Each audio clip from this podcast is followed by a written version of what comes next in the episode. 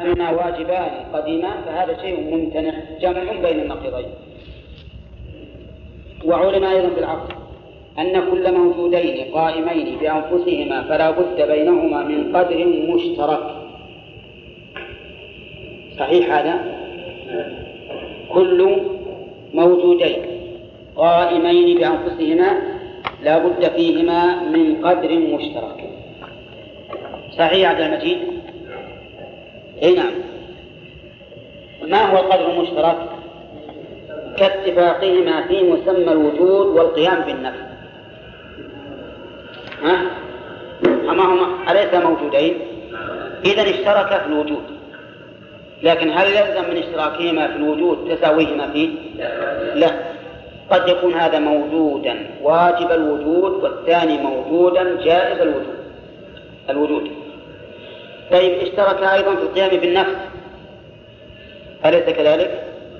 كل منهما قائم بنفسه، لكن بينهما فرق، أحدهما قائم بنفسه استقلالا والثاني قائم بنفسه بإقامة غيره له، أليس كذلك؟ طيب والذات في مسمى الوجود والقيام بالنفس والذات ونحو ذلك. ايش معنى الذات؟ يعني كل شيئين قائمين بأنفسهما كل منهما ذات، كل منهما ذات. نعم، فإذا لابد بضرورة العقل من تساوي كل شيئين موجودين في الأصل المشترك بينهما وهو الوجود والقيام بالنفس والذات والاتصاف بالصفات وما أشبه ذلك، فإن نفي ذلك يقتضي التعطيل المحض، فإنه لا بد من إثبات خصائص الربوبية وقد تقدم الكلام على ذلك. فإن في ذلك يقتضي التعطيل المحض. وأنه عندك أنت وأن نفي ذلك يعني وعلم أن نفي ذلك يقتضي التعطيل المحض، وأنه لا بد من إثبات خصائص الربوبية وقد تقدم الكلام على ذلك. ثم إن الجهمية من المعتزلة وغيره أدركوا في نفي الصفات في مسمى التوحيد، فصار من قال إن لله علما أو قدرة أو أنه يرى في الآخرة أو أن القرآن كلام الله منزل غير مخلوق يقولون إنه مشبه ليس بموحد. شوفوا والعياذ بالله، يقولون نفي الصفات من توحيد الله، ما يتم التوحيد إلا بنفي الصفات، لأنه مر علينا أن قاعدة الجهمية والمعتزلة أن إثبات الصفات يستلزم التشبيه، والتشبيه تشريك للخالق، تشريك بين الخالق والمخلوق في هذه الصفة، فيلزم على قولهم أن من شرط التوحيد مش من شرطه نفي الصفات، من شرط التوحيد نفي الصفات. ولذلك هم قالوا نحن أهل التوحيد، حنا اللي وحدنا الله، وأنتم إذا قلتوا إن لله علما معناها أثبتتم مع الله شيئا وهو العلم، إذا قلتم لله قدرة أثبتتم مع الله شيئا وهو القدرة، وهذا ليس بتوحيد. ولذلك يقول كذلك إذا قالوا إن الله يرى في الآخرة كان ماذا بتوحيد، لأن الإنسان يرى فقد جعلت لله تعالى شريكا بالرؤية وهكذا، وقد تقدم من هذا أمر ليس بصحيح وأنه لازم التشبيه إلى آخره. بسم الله الرحمن الرحيم، الحمد لله رب العالمين، والصلاة والسلام على نبينا محمد وعلى آله وأصحابه أجمعين.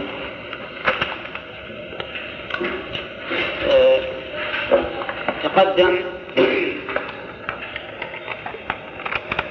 أن المؤلف رحمه الله قال إنه لا يوجد في مقالات أحد من الناس إثبات خالقين للعالم متساويين في جميع الصفات.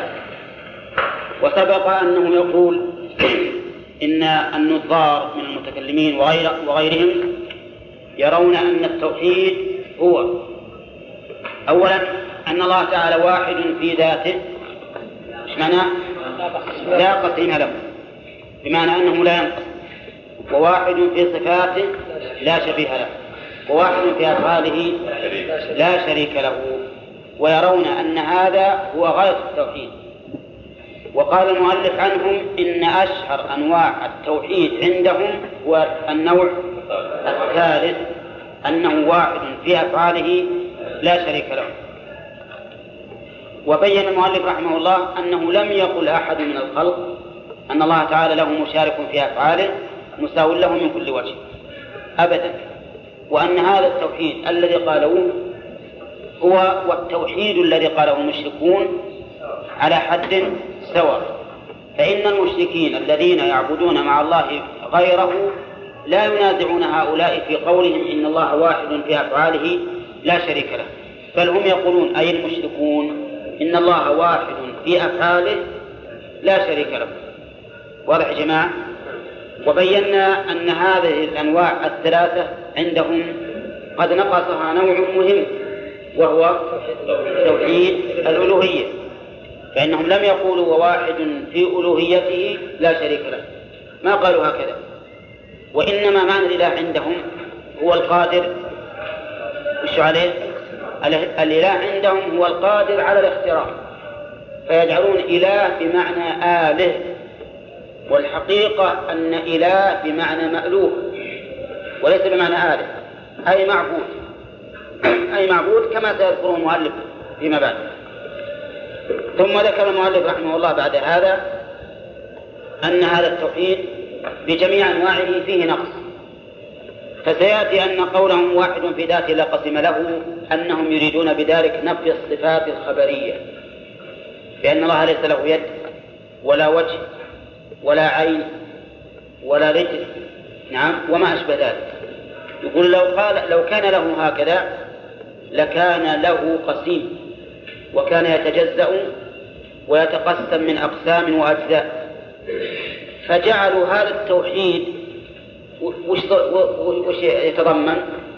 يتضمن إنكار الصفات التي وصف الله بها نفسه، كذلك واحد في صفاته لا شبيه له، هذا أيضا قاصر، لأن كلمة لا شبيه له المعتزلة ينكرون الصفات ويقولون إن هذا توحيد، لا، يقولون هذا توحيد لأننا لو أثبتنا الصفات لشبهنا الله بخلقه، والله تعالى واحد في صفاته لا شبيه له.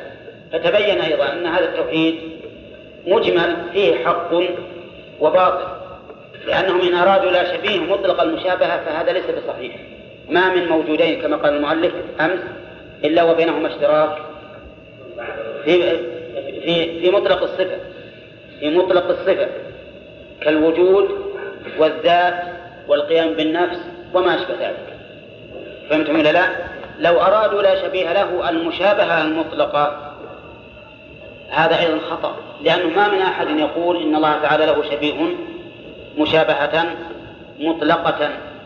فتبين أيضا أن هذا التعريف للتوحيد ناقص كذا، واحد في أفعاله لا شريك له، المؤلف أيضا سينتقدهم على هذا الإطلاق والإجمال، لأنه يقول ما من أحد يقول إن الله إن لله مشاركا في أفعاله مساويا له من كل وجه أبدا، حتى القدرية اللي يقولون إن العبد يخلق فعله وأن الله ما خلق فعل العبد لا يرون أن العبد مستقل ومشارك، يرون أن الله خالق للعبد وخالق لقدرته التي مكنته من الفعل. كل هذا أظنه متضح في درس أمس ولا لا؟ زين. إذن بنناقش هذا الكلام أو هذا التوحيد الذي زعم هؤلاء النظار أنه هو التوحيد، فصار مناقشتنا له بيان أن هذه الكلمات الرنانة الطنانة التي من سمعها قال هذا هو الغاية عليها مؤاخذات ولا لا؟ عليها مؤاخذات. كما أنه ناقص هذا التعريف أيضا، ناقص من جهة أنهم أسقطوا أي شيء توحيد الإلهية، توحيد الإلهية. وتعرفون أن الكتاب هذا يتضمن أمرين، توحيد الصفات وقد سبق، والثاني توحيد العباد، وهذا هو الأصل الثاني كما مر عليه. والمؤلف رحمه الله يناقشهم مناقشة دقيقة، نعم، ويأخذ بأنفاسهم في كل ما يقولون. نعم.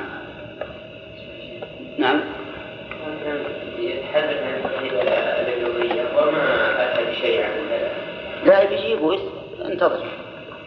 كل الكلام الآن المقبل علينا كله في تقرير إفضال هذا التنويع ثم الإتيان بتوحيد العلم. اقرأ يا محمد. بسم الله الرحمن الرحيم. قال رحمه الله تعالى: ثم إن الجميع من المعتزلة وغيرهم أدرجوا نفس الصفات في مسمى التوحيد، فصار من قال إن لله علما أو قدرة أو أنه يرى الآخرة أو أن القرآن كلام الله منزل غير مخلوق يقولون إنه مشبه ليس بمحسن. وزاد عليهم أولئك. الآن صار أيضا واحد في صفاته لا شبيه له. هذا الإجمال صحيح ولا لا؟ ها؟ لا غير صحيح. الإجمال هذا غير صحيح، يحتاج إلى تفصيل، ولذلك شف الجهمية يقولون إن نفي الصفات توحيد، إذا أثبت لله الصفة فأنت مشبه غير موحد، نعم. وزاد عليهم غلاة الفلاسفة والقرامطة فنفوا أسماء الحسنى وقالوا من قال إن الله عليم قدير عزيز حكيم فهو مشبه ليس بمحسن. نعم. وزاد عليهم غلاة الغلاة وقالوا لا يوصف بالنفي ولا الإثبات لأن في كل منهما تشبيها له، وهؤلاء كلهم بقروا من جنس التشبيه فيما هو شر مما قروا منه، فإنهم شبهوا بالممتنعات والمعلومات والجمالات فرارا من تشبيههم بزعمهم له بالأحياء. نعم. ومعلوم أن هذا فهمتم الآن؟ حتى الأشاعرة الذين أنكروا بعض الصفات يقولون إن نفي الصفات التي نفيناها ما هو توحيد، ثم الذين أنكروا الصفات وأثبتوا الأسماء مثل الجهمية والمعتزلة يقولون إن نفي الصفات وإثبات الأسماء توحيد، ثم إن الذين أنكروا حتى الأسماء مثل غلاة الفلاسفة والقرامطة وشبههم يقولون إن نفينا للأسماء والصفات توحيد، ثم غلاة الغلاة الذين أنكروا وصفه بالإثبات وبالنفي يقولون إن هذا هو التوحيد، لأن إثبات ذلك تشبيه والتشبيه ينافي التوحيد لأنه واحد في صفاته لا شبيه له. فتبين الآن إن حتى التعريف الثاني اللي هو قولهم واحد في صفاته لا شبيه له أنه على إجماله فيه حق وباطل، وهذا المناقشة من المؤلف قوية جدا، وهكذا يجب علينا أن لا نغتر بظاهر اللفظ، لأننا إذا قرأنا أقسام التوحيد عند هؤلاء النظار وش نظن؟ نظن هذه غاية التوحيد وهذه القمة، لكن عندما نناقش ونعرف ما يريد هؤلاء نعم نعرف المقصود. نعم. فالحاصل أنه يجب علينا أن نعرف كيف نبطل هذا التعريف للتوحيد عند هؤلاء النظام. واضح جماعة؟ طيب يلا. ومعلوم أن هذه الصفات الثابتة لله لا تثبت له على حد ما يثبت المخلوق الأخطأ، وسبحانه وتعالى على حد ما يثبت عندما ثبت المخلوق نعم. وسبحانه وتعالى ليس كمثله شيء لا في ذاته ولا في صفاته ولا في أفعاله، فلا فرق بين إثبات الذات وإثبات الصفات، فإذا لم يكن في إثبات الذات إثبات مماثلة للذوات لم يكن في إثبات الصفات إثبات مماثلة له في ذلك، فصار هؤلاء الجهمية المعطلة يجعلون هذا توحيدا ويجعلون مقابل ذلك تشبيها ويسمون النفوس والمحن. أنا عندنا مقابل ذلك التشبيه. ويجعلون مقابل ذلك التشبيه ويسمونه التشبيه ذا. والصحيح أن التشبيه اللي هو قال أصح من أحسن من اللي في المثبت، يعني يجعلون مقابل ذلك التشبيه، ها؟ وهي تشبيها، يجعلون مقابل ذلك تشبيها. نعم. أي لو حدثتها يكون طيب ويكون تشبيها بالنص.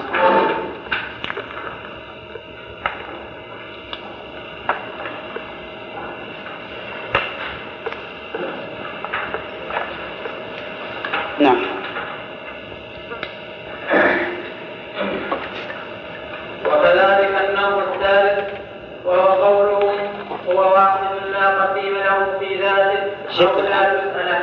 ترى المؤلف بدأ من الآخر أولا بدأ من الآخر، يعني رد أولا على قولهم واحد في أفعاله لا شريك له، ثم رد على قولهم واحد في صفاته لا شبيه له، ثم رد على قولهم واحد لا قسم له في ذاته. فجعل النوع الأول عند الرد جعله النوع الثالث، يسمون هذا لفا ونشرا إيش مشوشا، يعني غير مرتب. نعم. طيب وكذلك النوع الثالث وهو قوله هو واحد لا قسيم له في ذاته أو لا جزء له أو لا بعض له، لفظ مجمل، فإن الله سبحانه أحد صمد لم يلد ولم يولد ولم يكن له كفوا أحد، فيمتنع عليه أن يتفرق أو يتجزأ أو يكون قد ركب من أجزاء، لكنهم يدركون أو يتحيز، فيمتنع عليه أن يتفرق أو يتحيز. والله أحسن يتحيز أحسن.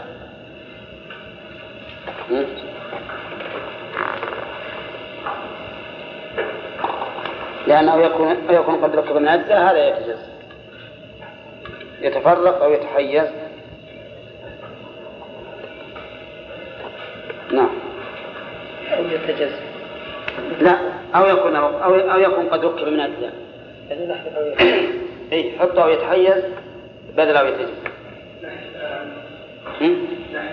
فيمكن عليه أن يتفرق أو يتحيز أو يكون قد ركب من أجزاء. نعم. لكنهم يدرجون في هذا اللفظ نفي علوه عن عرشه ومباينته لخلقه وامتيازه عنهم. العالم يقول التحيز ممنوع، فلا يمكن يصل فوق العالم ولا ينحاز عن المخلوقات وما أشبه ذلك. نعم. ونحو ذلك من المعاني المستلزمة لنفيه وتعطيله، ويجعلون ذلك من التوحيد. كذلك أيضا ينكرون اليد والوجه والعين بحجة أن هذه أجزاء، وأن التوحيد هو أن توحد الله في ذاته فتقول لا قسيم له، ويجعلون هذا من التقسيم، فصاروا في الحقيقة يريدون بهذه الكلمات المجملة وش يريدون بها؟ معنى باطلا. ويجب هنا أن نلاحظ أنهم يدسون السم في الدسم. يقولون مثلا، وهذه منهم من الدرس لكن على سبيل التمثيل، سبحان من تنزه عن الفحشاء، وشو ما الكلمة دي؟ لا زينه ولا لا؟ ها؟ سبحان من تنزه عن الفحشاء. الله يقول إن الله لا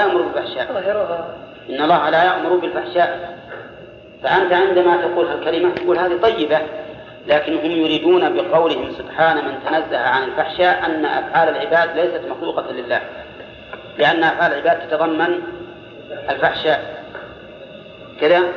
يقولون سبحان من تنزه عن الأبعاض والأعراض والأغراض بالغين، هذه كلمات مجملة وزينة ظاهرة، لكن يريدون بمن تنزه عن الأبعاض يعني أنه ليس له وجه ولا يد ولا عين، والأعراض يعني ما يغضب ولا يحب ولا يرضى ولا يكره، لأن هذه أعراض صفات عرضية، والأغراض يعني الحكمة، إن الله مو حكيم.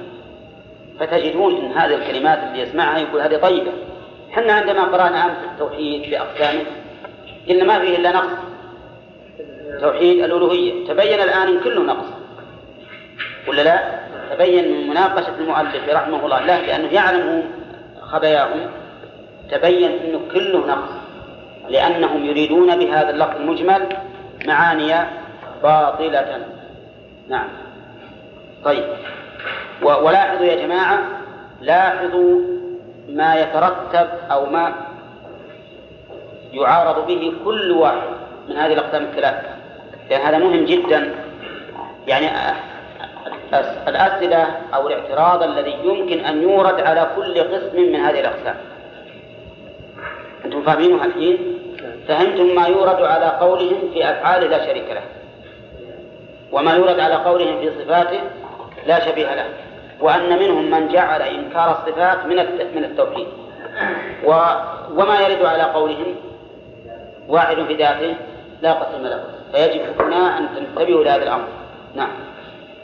فقد تبين أن ما يسمونه توحيدا فيه ما هو حق وفيه ما هو باطل، ولو كان جميعه حقا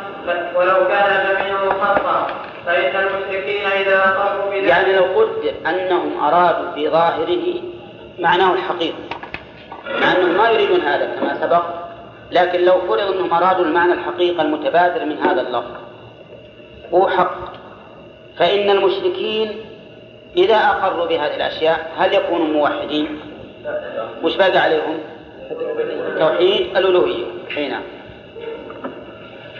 فإن المشركين إذا أقروا بذلك كله لم يخرجوا من الشرك الذي وصفهم به في القرآن وقاتلهم عليه الرسول. لم يخرجوا من الشرك الذي وصفهم الله به. وصفهم الله. نعم. أيه. نعم. وصفهم الله به. نعم. لم يخرجوا من الشرك الذي وصفهم الله به في القرآن وقاتلهم عليه الرسول صلى الله عليه وسلم، بل لا بد أن يعترفوا أنه لا إله إلا الله. لا بد أن تؤمنوا بأنه لا إله إلا الله. لا بد أن تؤمنوا بأنه لا إله إلا الله. لا يعترفوا أحسن. طيب يا جماعة، الآن فهمنا أن هذا التعريف للتوحيد الذي زعمه المتكلمون غاية التوحيد عليه مناقشات. أولا من جهة قصوره حيث أسقط توحيد الألوهية، وعلى هذا فليس بصالح إطلاقا. ثانيا من جهة إجماله حيث إن هذا الكلام اللي قالوه يدخل فيه أشياء هم أنكروها والله تعالى أثبتها. مفهوم؟ فهذه المناقشة يعني إذا قيلك ناقش هذه العبارة من جميع الوجوه، تناقشها أول من حيث معناها اللي فيه حق وباطل، تناقشها أيضا من حيث قصورها حيث سقط منها توحيد الألوهية. يعني حتى لو قدر إن هذه الكلمات الثلاث حقا، أن هذه الكلمات حق، فإنه قد سقط منها توحيد الألوهية اللي قاتل الرسول عليه الصلاة والسلام المشركين عليه. نعم.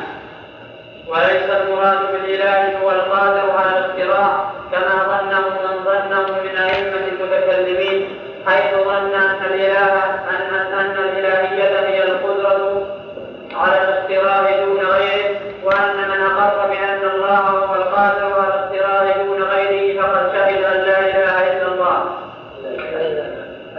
أن لا إله إلا هو. فقد شهد أن لا إله إلا هو. فإن المشركين كانوا يبقون بهذا وهم مشركون كما تقدم بيان. فالإله الحق هو الذي يستحق بأن يعبد، فهو إله بمعنى معلوم لا إله بمعنى عالم، والتوحيد أن يعبد الله وحده لا شريك له، والإشراك أن يجعل مع الله إلها آخر. فإذا تبين أن إذن الإله بمعنى مألوه، ومعنى مألوه أي معبود أو مستحق أن يعبد. حتى لو قلت لا معبود غير صحيح في الواقع، لأنه قد عبد من دون الله من ليس إله. فإذا نقول لا مستحق، ولهذا المؤلف يقول المؤلف الماضي يقول بل الإله الحق هو الذي يستحق أن يعبد. الإله الحق هو الذي يستحق أن يعبد. أما هذه الآلهة فليست حقا، ليست آلهة حقا. لماذا؟ لأنها لا تستحق أن تعبد. نعم. وإذا تبين أن فهو إله بمعنى المسلوب لا إله بمعنى آله. نعم. آله اسم فاعل. وإذا قلنا الإله القادر على الاختراع صار معنى الإله أي الآله القادر. نعم. نعم. وإذا تبين أن غاية ما يقدره هؤلاء النظام أهل بالقدر المنتسبون إلى السنة إنما هو توحيد الربوبية وأن الله رب كل شيء، ومع ذلك فالمشركون كانوا مصرين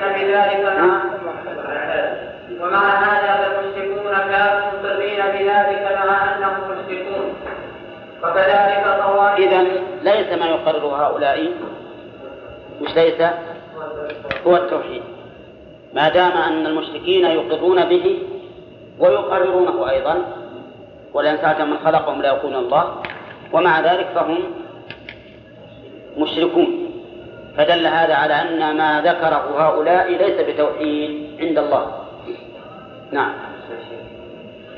فقد تبين أن ما يسمونه التوحيد فيما هو الحق وفيما هو الباطل. أي نعم. الحق هو قولهم أن الله واحد في أفعال لا إله إلا الله. إذا جعلناه على ظاهره، لأن معنى لا شريك له، هؤلاء القدرية مثلا ينكرون أن الله سبحانه وتعالى يخلق أفعال العباد، فيجعلون الله شريكا، لكنه لا يساوي الله تعالى في خلقه. وكذلك الثانوية كما رأيتم يقولون إن العالم له خالقان، النور والظلم، فإذا جعلناه على ظاهره فهو حق، كما أن قوله واحد في صفاته لا شبيه له على ظاهره حق، لكن هم يريدون به معنى باطلا، فلذلك نقول هذا فيه حق وفيه باطل. أما إذا أرادوا به المعنى الحق صار حقا، وإن أرادوا به المعنى الباطل صار باطلا. ولهذا يقول المؤلف أنه لفظ مجمل. اللفظ المجمل اللي يحتمل معنيه أصحاب المقالة من؟ أصحاب المقالة أي مقالة؟ لا هؤلاء المتكلمون مثل ما قال هو قال أن هذا التوحيد عند المتكلمين وكثير من النظار. يمكن الكلام ما يحق منهم يعني حق أهل الكلمة واحد في أهل الكلمة. إيه إحنا نريد توحيد تتفق عليه الأمة، وهذا التوحيد ما اتفق عليه. يعني في مثلا من يخرج شيء ويدخل شيء. نعم. يعني شوف ورد حتى على قولهم ونحن في أفعاله لا شريك له. أول ما رد عليه المؤلف، يجب أن نرجع إلى هذا ونناقش هذه العبارة. قال ما في أحد من الخلق يقولون إن مع الله خالقا مساويا. نعم. وكذلك طوائف من أهل التصوف والمنتسبين إلى المعرفة والتحقيق والتوحيد، غاية ما عندهم من التوحيد هو شهود هذا التوحيد، وأن يشهد أن الله رب كل شيء ومليكه وخالقه، لا سيما إذا غاب العارف بوجوده عن وجوده وبمشهوده عن شهوده وبمعروفه عن معرفته، ودخل في فناء توحيد الربوبية بحيث يفنى من لم يكن ويبقى من لم يزل، فهذا إنه الغاية التي لا غاية وراءها. ومعلوم أن هذا العارف يطلقونه على الصوفية، شيوخ الصوفية يسمونهم العارفون، يقول هو اللي عرف الله. هؤلاء عندهم فناء في التوحيد، في توحيد الربوبية، بمعنى كما قال المؤلف إنه يشهد أن الله رب كل شيء ومليكه وخالقه، لكنه يغيب بموجوده عن وجوده وبمشهوده عن شهوده وبمعروفه عن معرفته. وش معنى يغيب بهذه الأشياء؟ يعني عندما يفكر هو بزعمه، يفكر في الله سبحانه وتعالى، يغيب حتى عن نفسه، ينسى نفسه،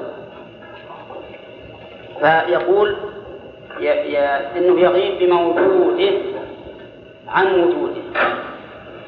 موجوده ما هو؟ الله. عن وجوده عن كل الوجود، ويصير ينسى كل شيء حتى نفسه، ينسى كل شيء حتى نفسه. نعم.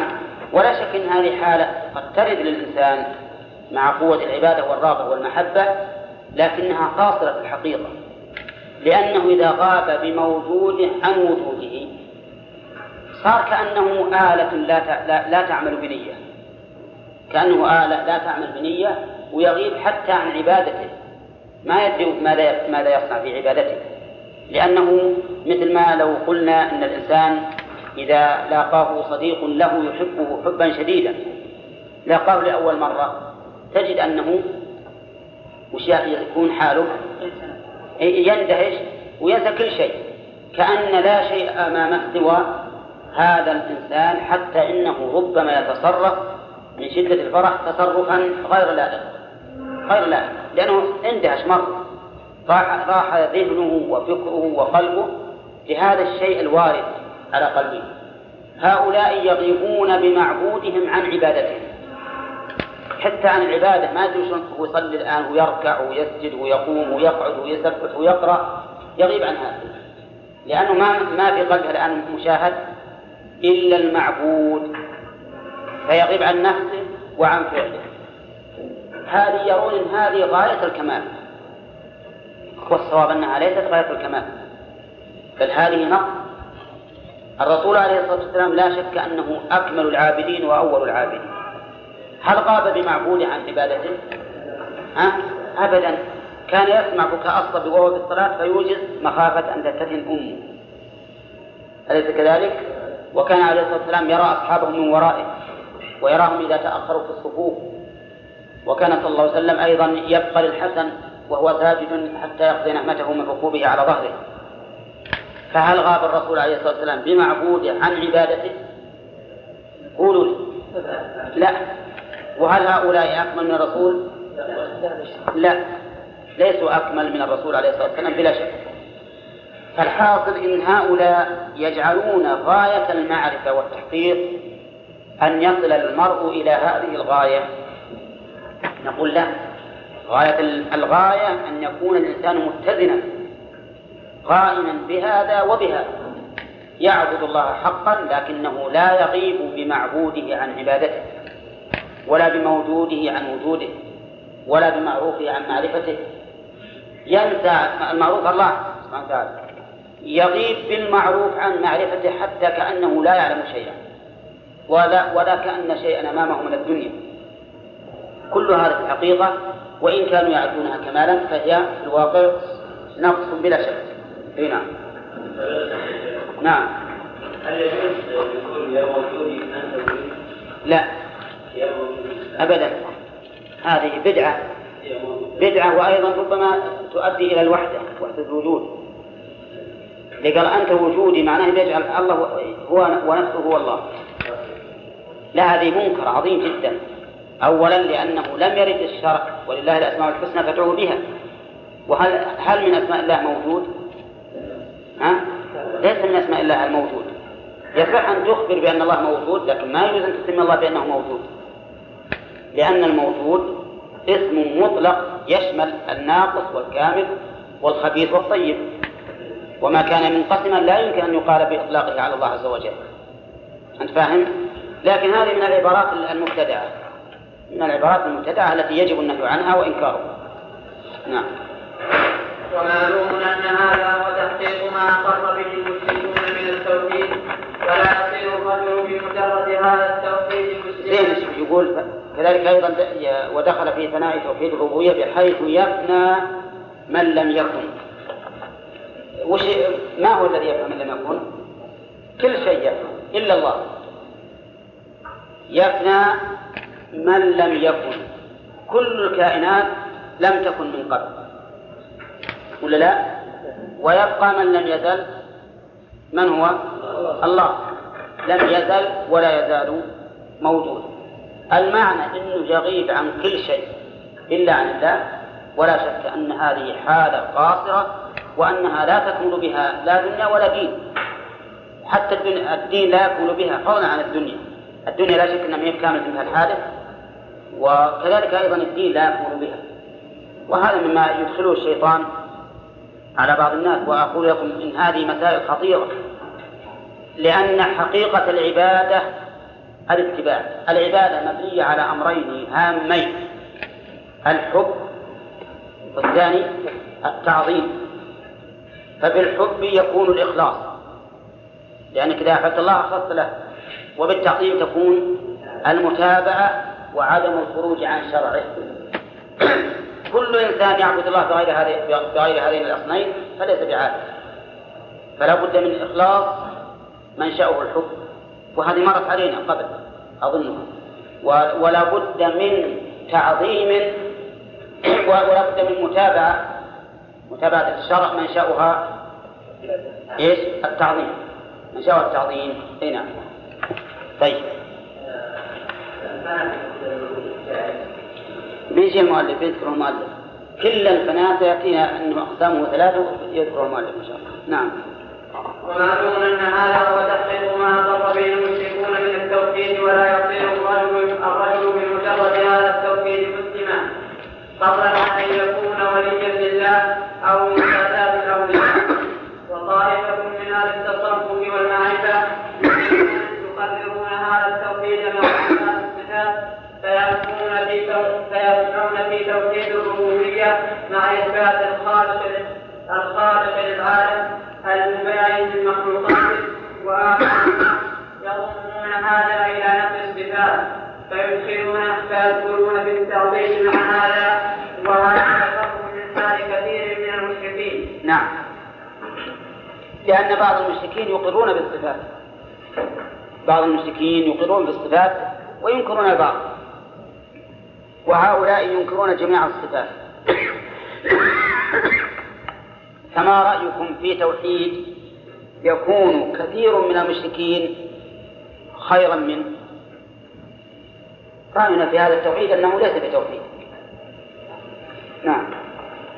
وكان جهل بالصفات ويقول بالجهل، فهذا تحقيق قول جهل، لكنه إذا أثبت الأمر والنهي والثواب والعقاب فارق المشركين من هذا الوجه، لكن جهما ومن اتبعه يقول بالارجاء فيضرب الامر والنهي والثواب والعقاب عنده. صحيح. نعم. الارجاء معناه هو اولا تعرفون ان الجهميه يقولون بالجبر. ايش معنى الجبر؟ أن الإنسان مجبر على عمله، ما له إرادة ولا اختيار، لكنهم هذا يكون فيه تعظيم للأمر والنهي، لكنه يقول بالإرجاء، والقول بالإرجاء يضعف الأمر والنهي. الإرجاء معناه أن الطاعات ليست داخلة في الإيمان، وأن الإيمان هو الإقرار بالقلب، وعلى هذا فالأعمال لم تدخل في الإيمان، فلا ينقص الإيمان معصية ولا يزيده طاعة. يقول أفجر الناس وأتقى الناس في الإيمان سواء، ولذلك عند جهنم ومن تابعه الزاني والسارق وشارب الخمر واللائق كل هؤلاء ليسوا فساقا، هؤلاء مؤمنون كامل الإيمان، إيمانهم مثل إيمان جبريل وميكائيل ومحمد صلى الله عليه وسلم. فتبارك من إذا كان الإنسان يعتقد هذه العقيدة هل يضعف الأمر والنهي في حقه؟ بمعنى هل يتهاون بالأمر والنهي ولا لا؟ يتهاون، ما دام يقول الرجل إنه سيكون مؤمنا كامل الإيمان لو زنى ولو سرق ولو شرب الخمر ولو قتل النفس. الإيمان يكون الأمر والنهي لديه ضعيفا ولا لا؟ ضعيفا. ولهذا يقول إن القول بالإرجاء يضعف الأمر والنهي والعقاب والثواب. عندها الزاني والسارق وقاتل النفس وما أشبه ذلك ما يدخلون النار، لأن عنده هذا ما له تعلق بالإيمان، وكل مؤمن فهو بالجنة. وعلى هذا فكل من عمل هذه الكبائر فإنها لا تنقص إيمانه ولا تحول بينه وبين دخول الجنة بدون أن يدخل النار. عرفتم هذا؟ الرجل يعتقد هذه العقيدة ماذا يكون ميزان الأمر والنهي والعقاب والثواب عنده؟ لا شيء ولا يهمه. نعم. حقيقة مذهب جهم الأدل والإرجاء الحقيقة إنه يصلح لفساق هذا الزمان ولا لا؟ نعم. يقولون ما دام ان الواحد يزني ويسرق ويشرب الخمر وكل شيء وهو مؤمن كإيمان جبريل وميكائيل ومحمد، نعم هذا طيب يعني. خلونا نزني ونسرق ونفعل الأشياء اللي احنا نبي والحمد لله، ونرفع الرايات على أننا مؤمنون كإيمان محمد وجبريل وميكائيل. ولا شك إن هذا قول من أفضل الأقوال. طيب، يقولون أن الجهمية فيهم ثلاث جيمات، أعاذك الله من الجيمات: الجهم والجبر والإرجاء. الجهم والجبر والإرجاء، نعم، وبئس الجيمات الثلاث. نعم، المرجئة لا، غلاة المرجئة هم الجهمية، ولا فيهم مرجئة آخرون كما سيذكرهم المؤلف إن شاء الله قريبا. فيهم مرجئة آخرون أقل من وجه وأرجى من وجه آخر. نعم، والنجارية والضرارية وغيرهم يقربون للجهم في مسائل القدر والإيمان مع مقاربتهم له أيضا في نفس الصفات. والكلابية والأشعرية خير من هؤلاء في باب الصفات، فإنهم يثبتون لله الصفات العقلية وأئمتهم من العقلية. نعم، وأئمتهم يثبتون الصفات الخبرية في الجملة كما فصلت أقوالهم في غير هذا الموضع. وأما في باب القدر ومسائل الأسماء والأحكام فأقوالهم متقاربة. والكلابية هم أتباع أبي محمد عبد الله بن سعيد بن كلاب الذي سلك الأشعري في القدر، وأصحاب ابن كلاب. إذا صار الكلابية متقدمين على الأشعري. نعم، هم أتباع الرجل هذا أبي عبد الله عبد الله بن سعيد، أبي محمد عبد الله بن سعيد. نعم، وأصحاب لكلاب كالفارس المحاسبي والعباس الطلالسي ونحوهما خير من الأشعرية في هذا وهذا. فكلما كان الرجل إلى السلف والأئمة أقرب كان قوله أعلى وأفضل. والفراوية القول في الإيمان قول منكر لم يسلكه به. نعم، والكرامية قول منكر. لا ما يحكم، ومسألة التكفير ما علينا أن الآن ما نتكلم بالتكفير وغير التكفير، نتكلم شو بالمقالات. هذه المقالة خاطئة وهذه المقالة خاطئة، لأن مسألة التكفير مسألتها دقيقة جدا ولا ما تعنينا هذه المسألة. نعم،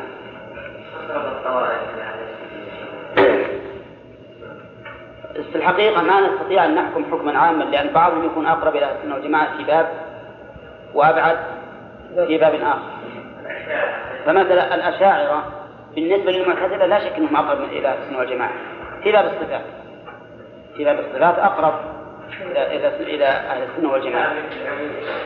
لا ما نستطيع أن نقول عنهم ضدك، لأنهم قد يكونوا مخالفين كثيرا في القدر مثلا، في الإرجاء. فلا يمكن أن تفضل بعض على بعض على سبيل الإطلاق. نقول في الصفات لا شك أن أقربهم الأشعرية، بل ما تريديها أقرب منهم، لأنهم يزيدون على الأشعرية بعض الصفات التي ينكرها الأشاعرة. نعم،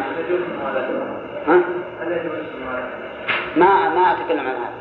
هذه مسألة تعود إلى مسألة أخرى. موالاتهم وناظرتهم والحكم بكفرهم أو فسقهم هذا له باب آخر. لما نتكلم الآن مش عليه على مقالاتهم، وهل هي توحيد على دعمهم ولا غير توحيد. نعم،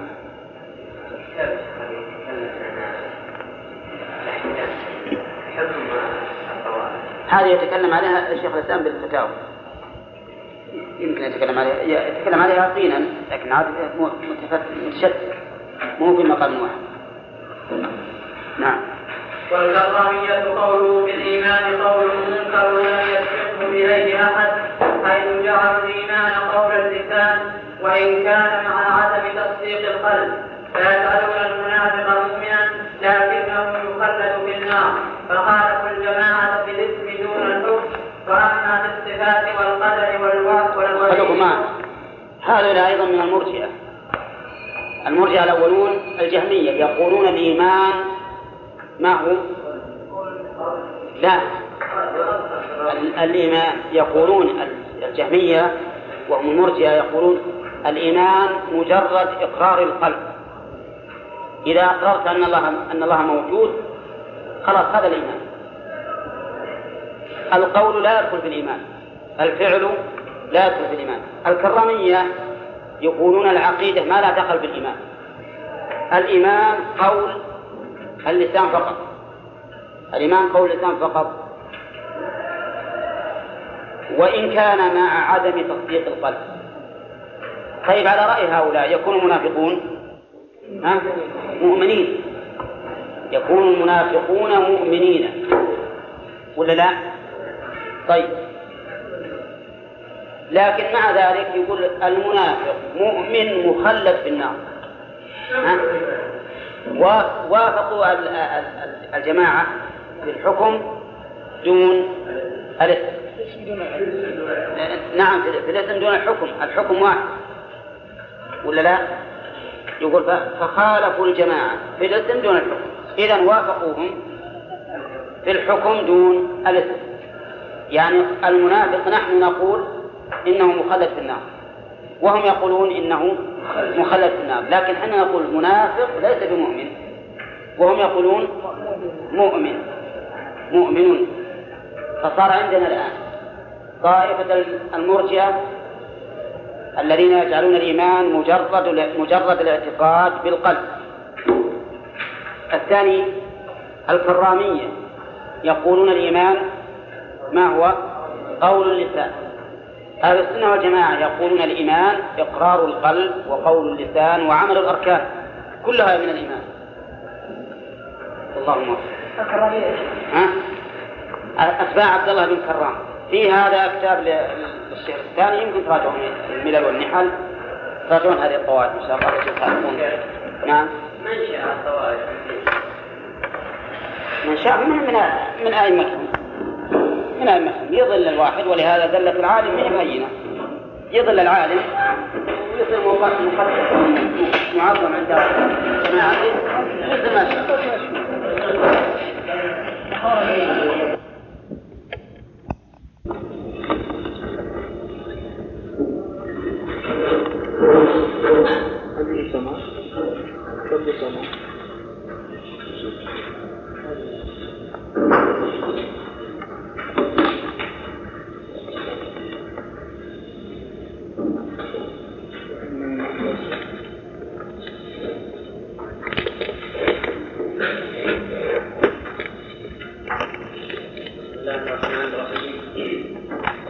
قال رحمه الله تعالى: وأما المعتزلة فهم ينفون الصفات ويقاربون قول جهم، لكنهم ينفون القدر. فهم وإن عظموا الأمر والنهي والوعد والوعيد وغلوا فيه مكذبون بالقدر، ففيهم نوع من الشرك من هذا الباب والإقرار بالأمر والنهي. بسم الله الرحمن الرحيم. أظنكم تعرفون الفرق بين المعتزلة والجهمية والموافقة. يوافقون الجهمية المعتزلة في نفس الصفات،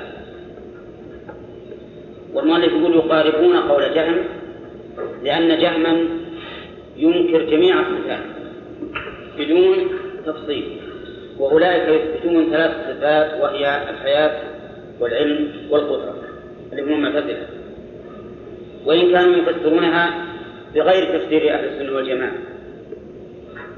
فهم في الصفات في الحقيقة مثل الجهمية أو مقاربون لها. في باب الإرجاء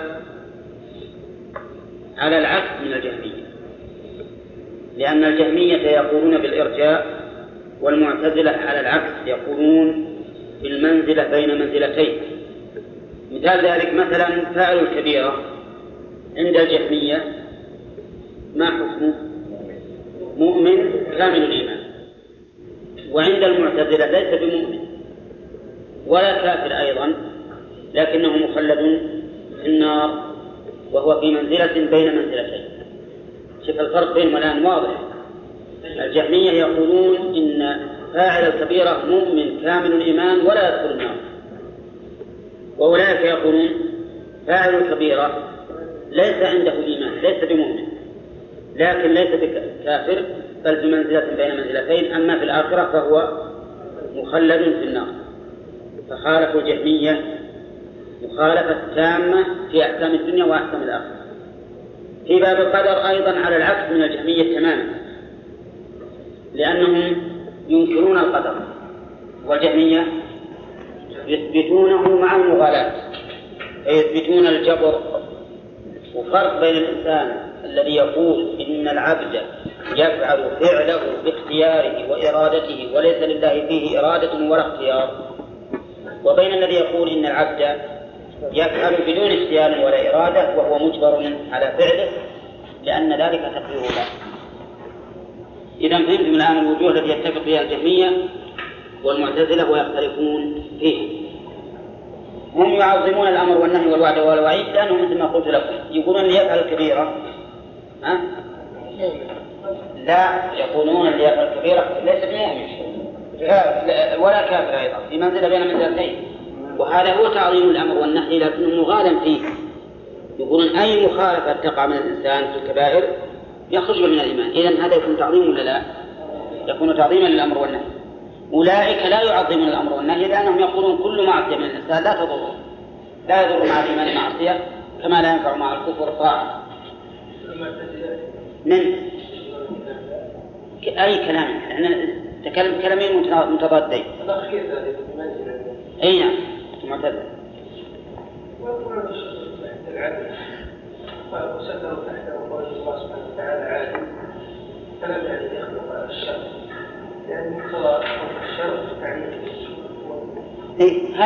هذا كلام قلنا إنه هو قد تفعل العبد، لأنه لو قدر أفعاله وعاقبه عليها صار ظلما. نعم. والإقرار بالعمل والنفس والوعد والوعيد.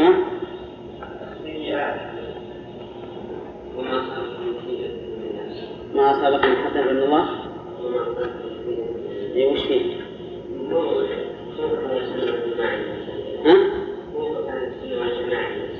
موصفهم وما أصابكم من مصيبة فبما كسبت أيديكم، هذا معنى وما أصابكم من سيئة فمن نفسكم، يعني أنت سببها، هذا معنى تفسرها الآية وما أصابكم من مصيبة فبما كسبت أيديكم ويعفو عنكم. الحسنات فضل من الله مالك فيها حول ولا قوة، وأما السيئات فأنت أسبابها. نعم. فإنكار القدر خير من الإقرار بالقدر، فإنكار الأمر والنهي والوعد والوعيد. فهم يكذبون بالقدر،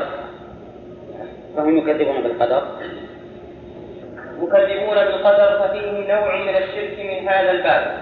والإقرار بالأمر والنهي والوعد والوعيد مع إنكار القدر خير من الإقرار بالقدر مع إنكار الأمر والنهي والوعد والوعيد. صحيح، وهذا واضح من الخير، لأن الأول يتضمن أن أمر الله ونهيه يكون عبثا، يعني الثاني أصلا الذي يعظم القضاء والقدر وينكر الأمر والنهي والوعد والوعيد يصير أمر الله ونهيه من سبيل العبث، ليس في فائدة. ما دام أنك تأمره ثم تجبره أن لا يفعل وتنهاه وتجبره أن يفعل، وش يكون هذا؟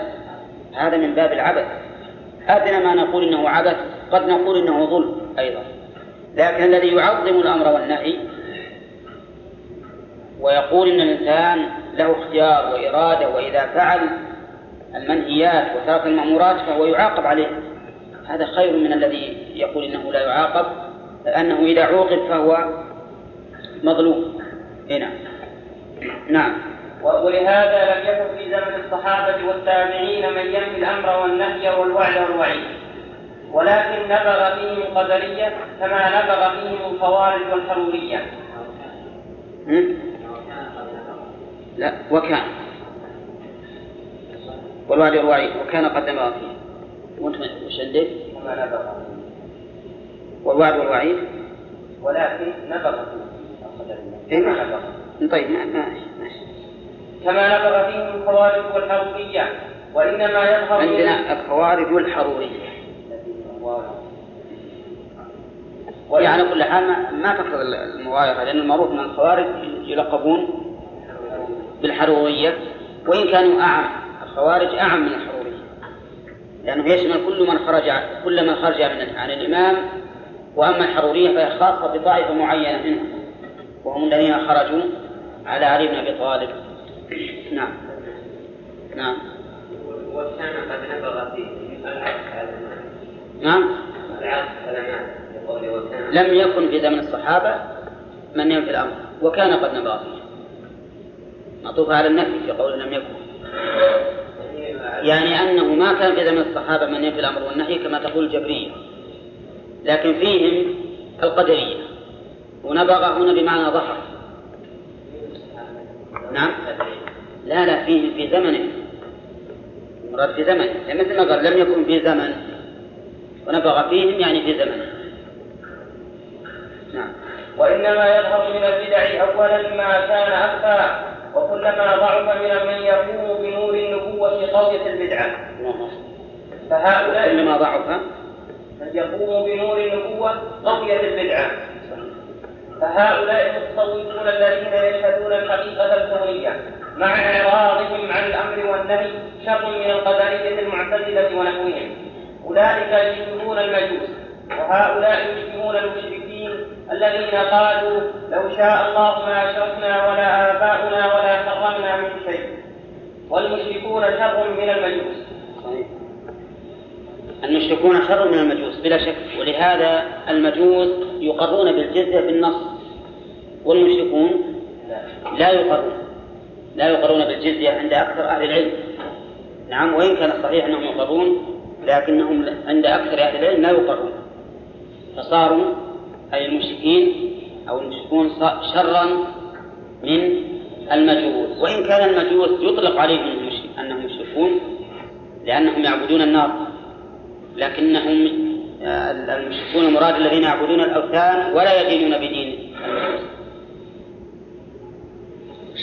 طيب من الذين يشبهون المشركين من المعتزلة والجهمية؟ أيهم اللي يشبه المشركين؟ الجهمية هم الذين يشبهون المشركين، والذي يشبه المجوس هم القدرية المعتزلة، لأنهم يقولون إن الإنسان خالق أفعاله، كما أن المجوس يقولون إن العالم له خالقان. هنا فهذا أمر عظيم، يشهدون الحقيقة، الذين يشهدون الحقيقة الكونية مع إعراضهم عن الأمر والنهي. شو المقصود يشهدون الحقيقة الكونية؟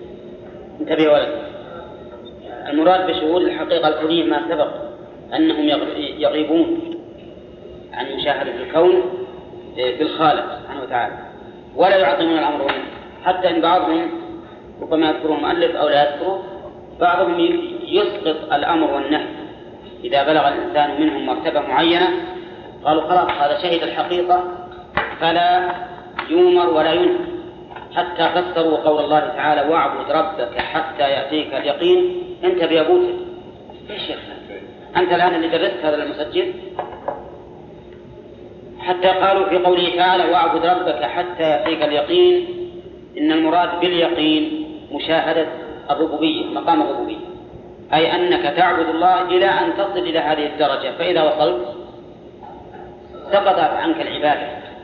ولا شك هذا تحريف للقرآن، وأن المراد حتى يأتيك الموت، لأن الموت يتيقن به الإنسان ما وعد ويشاهد أمور الآخرة.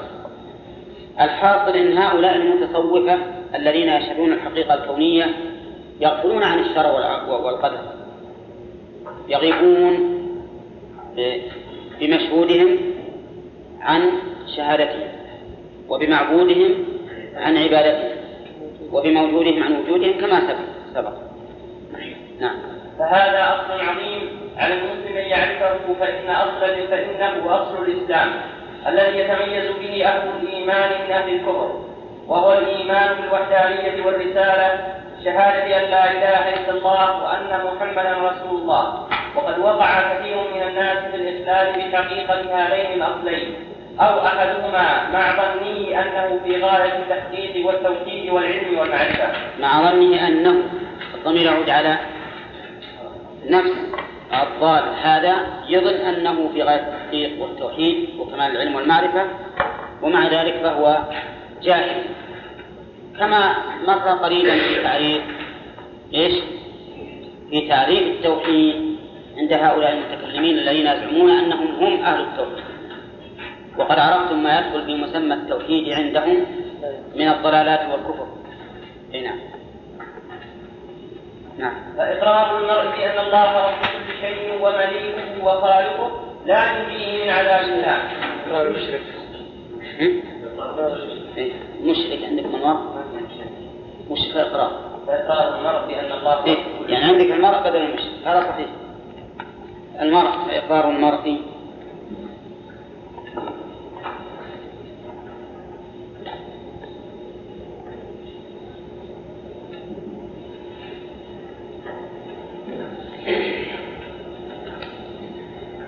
فإقرار المرء بأن الله رب كل شيء ومليكه وخالقه لا ينجيه من عذاب الله إن لم يقترن به إقراره بأنه لا إله إلا الله فلا يستحق العبادة أحد إلا هو وأن محمدا رسول الله فيجب تصديقه فيما أخبر وطاعته فيما أمر فلا بد من الكلام في هذين الأصلين. الأصل الأول توحيد الإلهية. طيب على رأي المتكلمين إذا أقر الإنسان بأن الله خالقه وخالقه ومليكه وأنه متصف بالصفات التي لا شبيه له فيها على زعمهم ويفسرون أيضا لا شبيه بحسب ما يرون وأنه واحد لا قسم له في ذاته على رأيهم يكون موحدا ناجيا من عذاب الله وهذا ليس بصحيح. المشركون يقرون بأكثر مما أقر به هؤلاء يقرون بالله وبخلقه وفي عموم مشيئته وقدرته نعم وهؤلاء لم يكونوا موحدين بل قاتلهم الرسول عليه الصلاة والسلام. نعم الأصل الأول توحيد الإلهية فإنه سبحانه أخبر عن المشركين كما تقدم بأنهم أثبتوا والسائط بينهم وبين الله يدعونهم ويتخذونهم شفعاء بدون إذن الله. قال الله تعالى ويعبدون من دون الله ما لا يضرهم ولا ينفعهم ويقولون هؤلاء شفعاؤنا عند الله قل أتنبئون الله بما لا يعلم في السماوات ولا في الأرض سبحانه وتعالى عما يشركون. وقال عن مؤمن ياسين فأخبر عن هؤلاء الذين اتخذوا هؤلاء شفعاء مشركون. فأخبر أن هؤلاء الذين اتخذوا هؤلاء الشفعاء مشركون. طيب ما تضرب لكن الجواب عندنا النسخة هذه صحيحة. وقال عن مؤمن ياسين وما هي لا أعبد الذي فطرني وإليه. أنا عندي عن مؤمن يسن ها؟ يسن ضرب ها؟ أي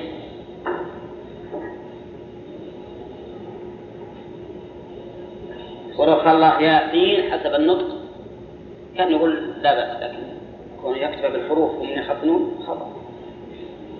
نعم وما لي لا أعبد الذي فطرني وإليه ترجعون أتخذ من دونه آلهة يريدني الرحمن بضر لا تغني عني شفاعتهم شيئا ولا يفسدون إني إذا الذي ضلال مبين إني آمنت بربكم فاسمعون. وقال تعالى ولقد تكونونا فرادا كما خلقناكم أول مرة وتركتم ما قولناكم وراء ظهوركم وما نرى معكم شفعاءكم الذين زعمتم أنهم فيكم شركاء. وقال تعالى أم اتخذوا من دون الله شفعاء. عندنا تكمل الآية ولا بأس ما شاء فقد تقطع بينكم وضل عنكم ما كنتم تزعمون. أي نعم وقال تعالى أم اتخذوا من دون الله شفعاء. فأخبر سبحانه عن شفاعهم أنهم زعموا أنهم فيهم شركاء. إمهل عندك؟ لا ماشي. قل أولو كانوا لا يملكون شيئا ولا يعقلون قل لله الشفاعة جميعا له ملك السماوات والأرض ثم إليه ترجعون. وقال تعالى ما لكم من دونه من ولي ولا شفيع. وقال تعالى وأنذر الذين يخافون يحشرون إلى ربهم ليس لهم من دونه ولي ولا شفيع. وقال تعالى من الذي يشفع عنده إلا بإذنه. وقال تعالى وقال اتخذ الرحمن ولدا سبحانه بل عباد مكرمون لا يثبتونه بالقول وهم بأمره يعملون يعلم ما بين أيديهم وما خلفهم ولا يشفعون إلا لمن ارتضى وهم من خشيته مشفقون. وقال تعالى قل ادعوا الذين زعمتم من دون الله لا يملكون. عندنا آية وكم من ملك في السماوات لا يمكن عندك تقديم تأخير. طيب اللي عندنا صواب. وكم من ملك في السماوات لا تغني شفاعتهم شيئا إلا من بعد أن يأذن الله لمن يشاء ويرضى. نعم. وقال تعالى قل الذين زعمتم من دون الله لا يملكون مثقال ذرة في السماوات ولا في الأرض وما لهم فيهما من شرك وما له منهم من ظهير ولا تنفع الشفاعة عنده إلا لمن أذن له. وقال تعالى قل ادعوا الذين زعمتم من دونه فلا يملكون كشف الضر عنكم ولا تحويلا أولئك الذين يدعون يبتغون إلى ربهم الوسيلة أيهم أقرب ويرجون رحمته ويخافون عذابه إن عذاب ربك كان محذورا. وقال طائفة من السلف. المهم الآن عندنا كل الآيات هذه فيها أن الشفاعة لا يمكن أن تقع إلا بشرطين، أحدهما أن يأذن الله والثاني أن يرضى. يرضى عن من؟ يرضى الشفاعة عن الشافع والمشفوع له. إلا من بعد أن يأذن الله لمن يشاء ويرضى، فلا بد من هذين الشرطين في الشفاعة مذكورة في الآية. إلا من بعد أن يأذن الله لمن يشاء ويرضى. ها؟ كيف؟ لا، لمن يشاء، ما أفضل لمن يشاء.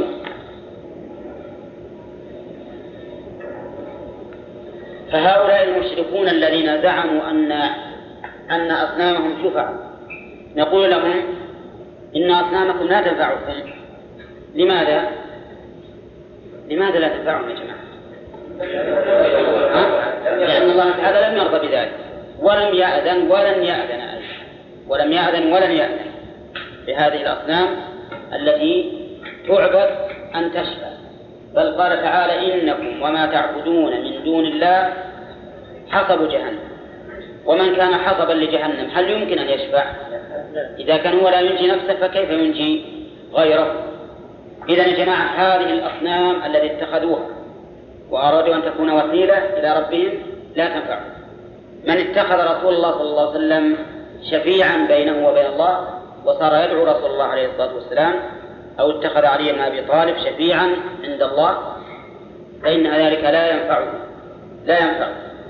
نعم، لأنه لا تتحقق فيه الشروط، وهي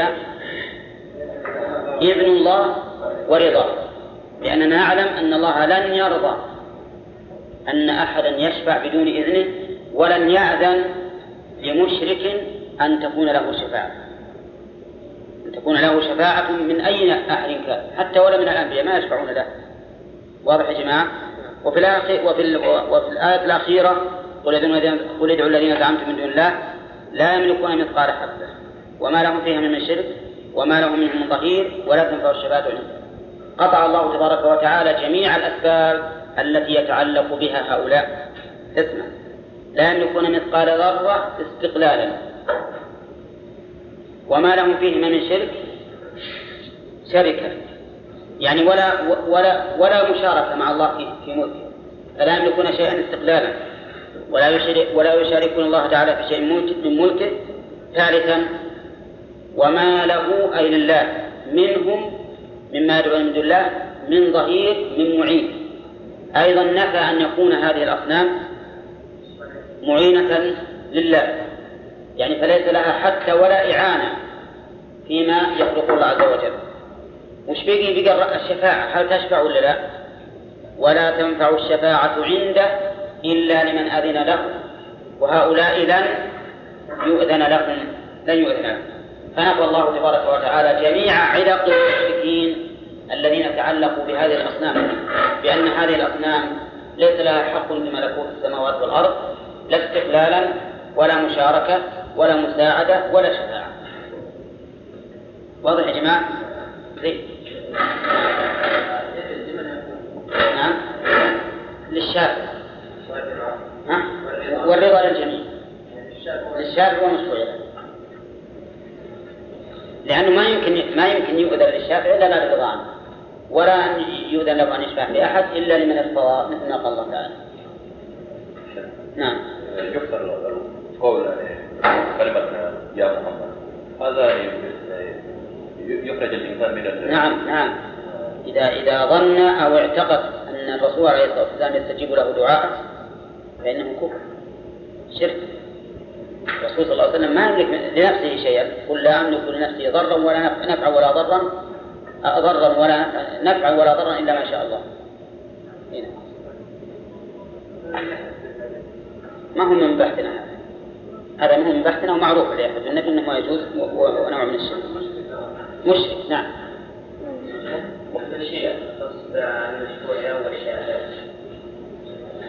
ولا يشاء إلا بالشرطين، لا يشاء إلا بالشرطين، لأنه أعلمنا أنه سبحانه وتعالى لا تحصل الشفاعة إلا بهذين الشرطين. إذن فلو شاءها مع تخلف واحد منهما لكان خبره قل لي أخبر أنه لا يمكن الشفاعة إلا بالشرطين. أولا طيب لو أنه شاءها مع تخلف واحد منهما صار خبره مش تقولون يا جماعة صار كذبا ولا يمكن أن يكون خبر الله كذبا. فمشيئة الله للشفاعة ما تكون إلا إذا وجد إيش الشرطان. واضح يا علي؟ زين. نعم. قال طائفة من السلف كان قوم يدعون العزير والمسيح والملائكة فأنزل الله هذه الآية يبين فيها أن الملائكة والأنبياء يتقربون إلى الله ويرجون رحمته ويخافون عذابه. أولئك الذين يدعون، وين خبر أولئك؟ يبتغون إلى ربهم الوسيلة، يعني هم أنفسهم يبون الوسيلة إلى الله. فكيف تتخذونهم أنتم وسائل ووسائط تعبدونه إذا كان هم يرجون رحمة الله ويخافون عذابه ويطلبون الوسيلة، فكيف أنتم تتخذونهم وسائل؟ هذا المعنى يقصد هذه الآية كل أدعو الذي زعمته أي تحت في الملائكة والأنبياء. لا، آخر الآية أولئك الذين يدعون من دون الله المسيح. نعم. كشفه بدون أن يتحول إلى غيره، تحويل يحوله من زيد إلى عمرو، والكشف يقع نهائيا. أفهمت الآن؟ طيب دعا النبي عليه الصلاة والسلام لما وصل المدينة دعا الله تعالى أن ينقل حمى المدينة إلى الجحفة. هذا وش يصير؟ هذا تحويل. وإذا قلت اللهم اشفني هذا كشف. نعم. ومن تحقيق التوحيد أن يعلم أن الله تعالى أثبت له حقا لا يشركه فيه مخلوق كالعبادة والتوكل والخوف والتقوى، كما قال تعالى لا تجعل مع الله إلها آخر فتقعد مذموما مخذولا. لا، هذه الأمور العبادة ما تصلح لغير الله ولو بثم، فهمت؟ لقمان يعني مثلا لو واحد يعبد غير الله بعد الله يصلح، بخلاف الأمور القدرية. الأمور القدرية لا مانع أن تشرك مع الله غيره بحرف يقتضي الترتيب، ما شاء الله ثم شئت، لولا الله ثم أنت مثلا، هذا لا بأس به. لكن تقول أعبد الله ثم أعبدك يجوز ولا لا؟ طيب قول الناس الآن التوكل من العبادة، فقول الناس أنا متوكل على الله ثم عليك مو يقولون هكذا؟ ها؟ يقولون هكذا يقولون توكل على الله ثم عليك أولا. طيب مو بالتوكل عبادة؟ توكل عبادة مثل ما قال المؤلف، لأن الله قال فاعبده وتوكل عليه، فالتوكل عبادة. لكن يجب أن نعرف أن التوكل العبادة هو الذي يقتضي الحب والتعظيم أو الذل والخشوع، هذا توكل العبادة يقتضي الذل والمحبة والتعظيم، هذا توكل العبادة الذي لا يجوز إلا لله سبحانه وتعالى. وأما التوكل الذي هو الاعتماد المطلق ولو مع اعتقاد المتوكل أنه فوق المتوكل عليه فهذا يصلح لله ولغيره. ولهذا فرق الله بينهما اعبده وتوكل عليه. فليس التوكل بجميع أقسامه أو على وجه الإطلاق من العبادة، لكم معنا عشان تعرفون الفرق لئلا يلتبس. فالتوكل الذي هو مطلق الاعتماد هذا يصح لله ولغيره، ولهذا تقول هذا وكيل لي وأنا موكله وتوكلت عليه يعني اعتمدت، وتقول فوضت الأمر إلى فلان، وتقول أفوض أمري إلى الله، لأن التوكل الذي هو العبادة هو ما يقتضي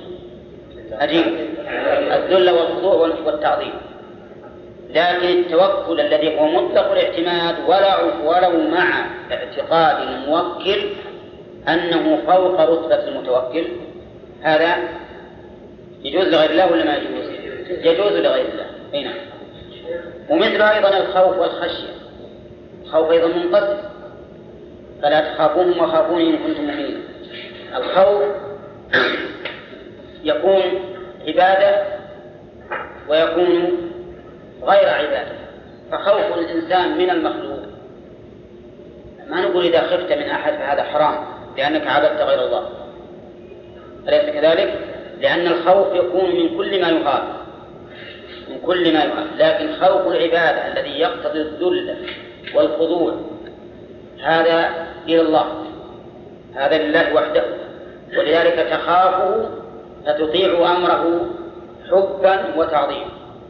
تخاف الملك أو القائد أو الضابط أو ما أشبه ذلك وتفعل أمره، لكن لا محبة وتعظيما، إنما تمشيا مع أمر الله تعالى بقوله يا أيها الذين آمنوا أطيعوا الله وأطيعوا الرسول وأولي الأمر منكم. ولهذا لو فصل هذا عن كونه ضابطا أو كونه مديرا لك تطيعه ولا لا؟ إذن الطاعة ليست لذاته ولكن لأمر الله تعالى بطاعته. فأنا عندما أطيع أميري مثلا أو رئيسي أو مديري أو ما أشبه ذلك أو أقول ولكن لو زعلت أنت أو مدرس، نعم، عندما تطيعه لا تطيعه من أجله هو ولكن من أجل أمر الله، أطيعوا الله وأطيعوا الرسول وأولي الأمر منكم. فتبين هنا أن طاعته إنما هي طاعة لله سبحانه وتعالى، والخوف منه ليس تقربا إليه لا، ولكن الخوف منه شف هذا النائم خليه يقوم، قم يلا اطلع من الفصل وروح غسل وجهك، قم يا أخي. فهذه الفروق يجب أن نعرفها حتى لا يلتبس علينا الأمر ونظن كل شيء منها يكون عبادة فلا يجوز. نعم.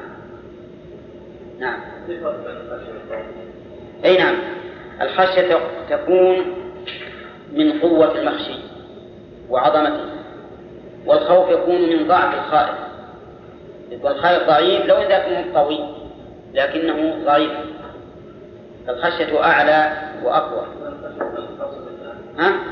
لا، حتى بغير الله، إذا صار أقوى منك خشيته معنى أنك خفت منه. نعم، لأنه يقول فلا تخشوا الناس واخشوني. نعم،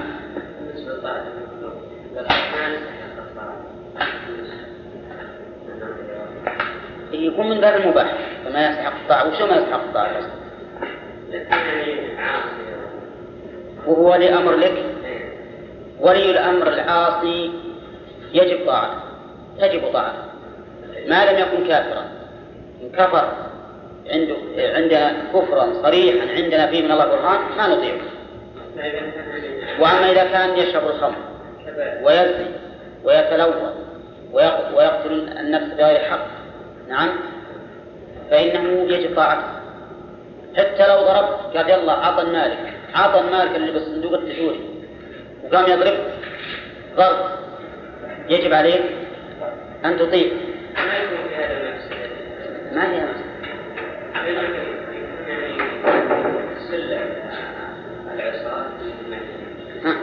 إنهم هذا على الله. المفسدة إنك تنابذهم، لأنك إذا نبذتهم حصل رد فعل منهم عليك وعلى غيرك، هذه واحدة. لو استمر، لأن مجابهتهم ما تزيد الأمر إلا شدة. وش اللي أفسد الأمة الإسلامية إلا الخروج على الأئمة والعصيان؟ الرسول قال اسمع وأطع وإن ضرب ظهرك وأخذ مالك. هذا لفظ الحديث صحيح. وما ضر الأمة إلا العصيان والتمرد. يبقى هذا يتمرد وهذا يتمرد ثم يزداد الولاة شدة عليهم بسبب ظلمهم، وكذلك نولي بعض الظالمين بعضا بما كانوا يكسبون. لكن لو أنهم استسلموا للأمر فربما هؤلاء يخجلون، اللي هم الولاة المسلطون يخجلون ويمتنعون، أو ربما يأتيهم ناصح بأسلوب هادئ ويحصل الخير. هنا قال تعالى: إنا أنزلنا إليك الكتاب بالحق فاعبد الله مخلصا له الدين. وقال تعالى: قل أفغير الله تأمروني أعبد وهو الجاهلون، إلى قوله الشاكرين. وكل واحد من الرسل قال لقومه اعبدوا الله ما لكم. في هذا دليل على أن كل من أمر بالشرك فهو جاهل ولو كان عالما. كل من أمر بالشرك فهو جاهل ولو كان عالما، مفهوم؟ وكل من أشرك أيضا فهو سفيه ولو كان عاقلا. ومن يرغب عن ملة إبراهيم إلا من سفه نفسه، ألا إنهم هم السفهاء. الذين مثلا يدعون أو يصفون الغرب وغير الغرب ممن أعطوا علم الكون، يصفونهم بالعلم، ولمن حصل أقل شيء عليه هذا العلم.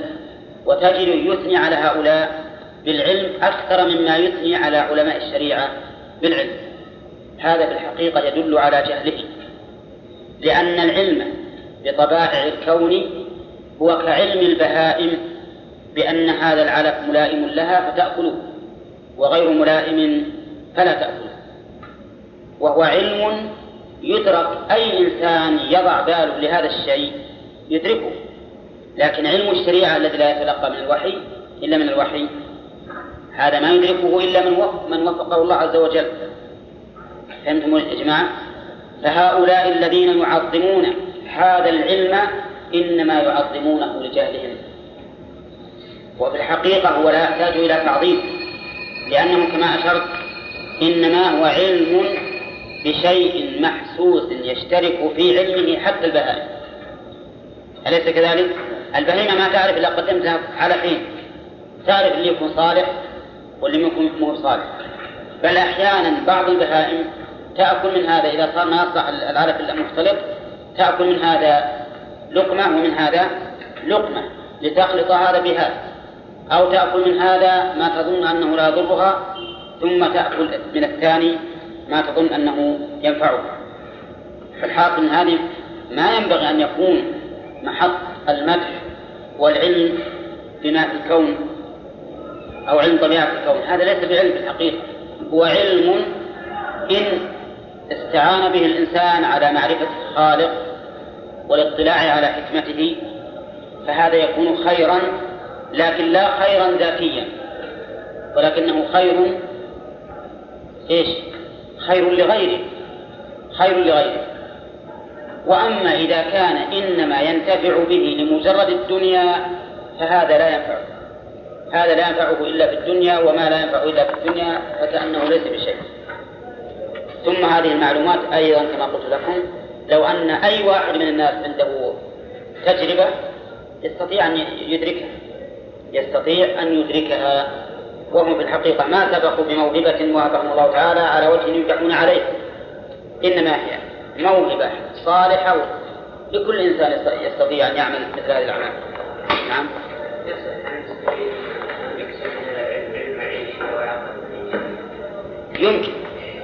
يمكن لكن لا على أساس أنه ممدوح، لأن مشكلة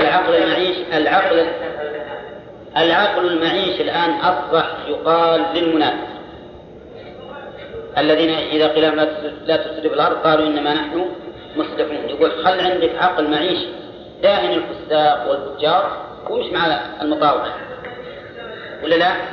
أي هذا ما هو صحيح، هذا يكون معنى النفاق. لكن إذا أريد بالعقل المعيشي العقل الذي يتوصل الإنسان به إلى أن يعيش عيشة حميدة طيبة، وش تسديد الفرق؟ ها؟ العلوم السورية ايش؟ ما خالف هذا صحيح، أنا أقول صحيح.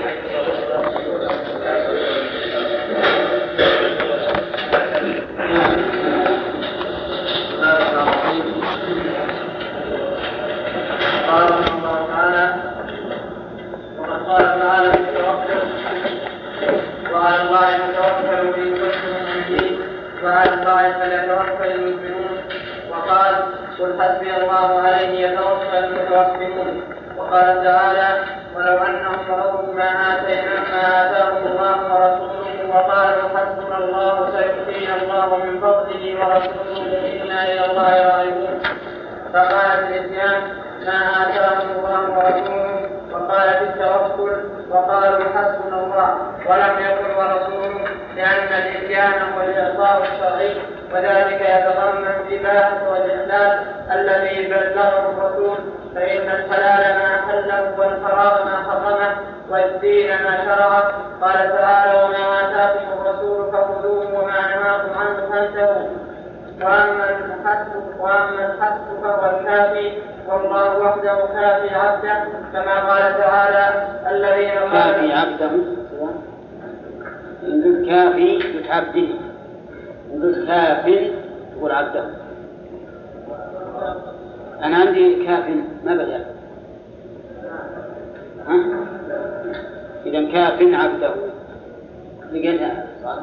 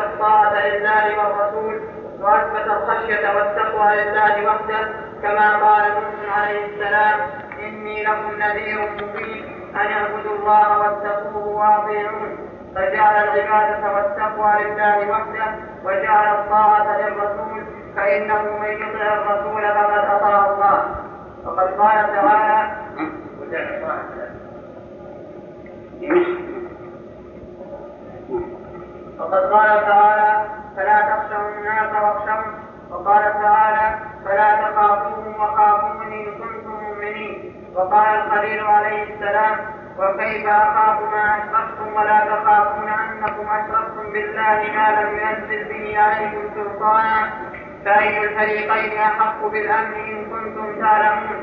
الذين آمنوا ولم يلبسوا إيمانهم بظلم أولئك لهم الأمن وهم مهتدون. وفي الصحيحين عن ابن مسعود أنه قال: لما نزلت هذه الآية شق ذلك على أصحاب رسول الله صلى الله عليه وسلم وقالوا: أينا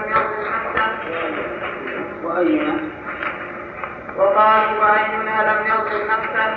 فقال النبي صلى الله عليه وسلم: إنما هو الشرك. أولم تسمعوا إلى قول العبد الصالح: إن الشرك لظلم عظيم. وقال تعالى: فإياي فارهبون وإياي فاتقون. ومن هذا الباب أن النبي صلى الله عليه وسلم كان يقول في خطبته: من يطع الله ورسوله فقد رشد، ومن يعصهما فإنه لا يضر إلا نفسه ولن يضر الله شيئا. وقال: ولا تقولوا ما شاء الله وشاء محمد، ولكن قولوا ما شاء الله وشاء محمد. فبالطاعة طاعة الرسول باسمه بحرف الواو، وبالمشيئة أمر أن يجعل ذلك بحرف سنة، وذلك لأن طاعة الرسول طاعة لله، فمن أطاع الرسول فقد أطاع الله، وطاعة الله طاعة الرسول. بخلاف المشيئة فليست مشيئة أحد من العباد مشيئة لله، ولا مشيئة الله مستلزمة لمشيئة العباد، بل ما شاء الله كان وإن لم يشأ الناس، وما شاء الناس لم يكن وإن لم يشأ الناس الأصل الثاني. طيب، المهم الآن هذا الأصل يتحقق في أن العبادة ما تكون إلا لله وحده، وهذا توحيد العبادة، والأول توحيد الأسماء والصفات. وتوحيد الأسماء والصفات هو من تمام توحيد الربوبية الوقت. وإن كان أهل العلم يقولون أن توحيد ثلاث أقسام: توحيد الربوبية، وتوحيد الأسماء والصفات، وتوحيد الألوهية. تجدون الآن في الآيات التي ساقها المؤلف منها ما يجعله الله تعالى لنفسه خاصة، ومنها ما يجعله لنفسه ولرسوله: الطاعة والإتيان والشرع والعلم وما أشبه ذلك يكون لله وللرسل. ولهذا نحن نقول: الله ورسوله أعلم، ويقول: سيؤتينا الله من فضله ورسوله، ولو أنهم رضوا ما آتاهم الله ورسوله. وهذا إتيان شرعي لا إتيان قدري. والإتيان الشرعي يكون للرسول كما يكون لله، بل قد يكون لمن دون الرسول: وآتوهم من مال الله الذي آتاكم ولا تؤتوا السفهاء أموالكم، وما أشبه ذلك.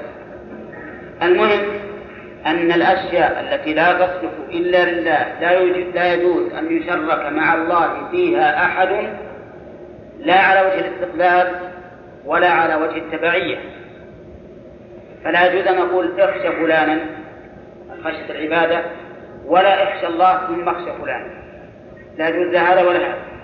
والشيء الذي يكون لله ولغيره لا يعد التشريك غير الله معه فيه، لا يعد شركا، لأنه لله ولغيره. مثل قلنا: الطاعة أطيعوا الله وأطيعوا الرسول.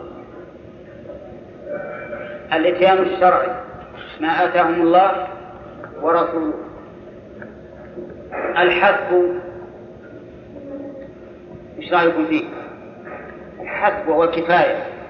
هل تقول لله ولرسول ولا لله وحده؟ نعم.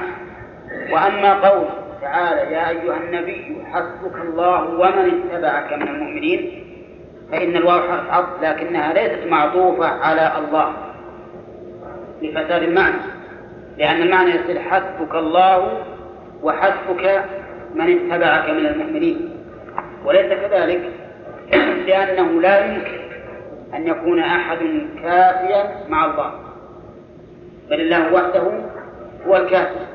ثم على فرض أن تكون الكفاية تحصل بغير الله، فإنه لا يمكن أن تشرك كفاية الله مع غيره بالواقع. حسبك الله ومن اتبعك، فالمعنى فاسد على كل تقدير، أعني المعنى الذي معنى من عند من يقول إن المعنى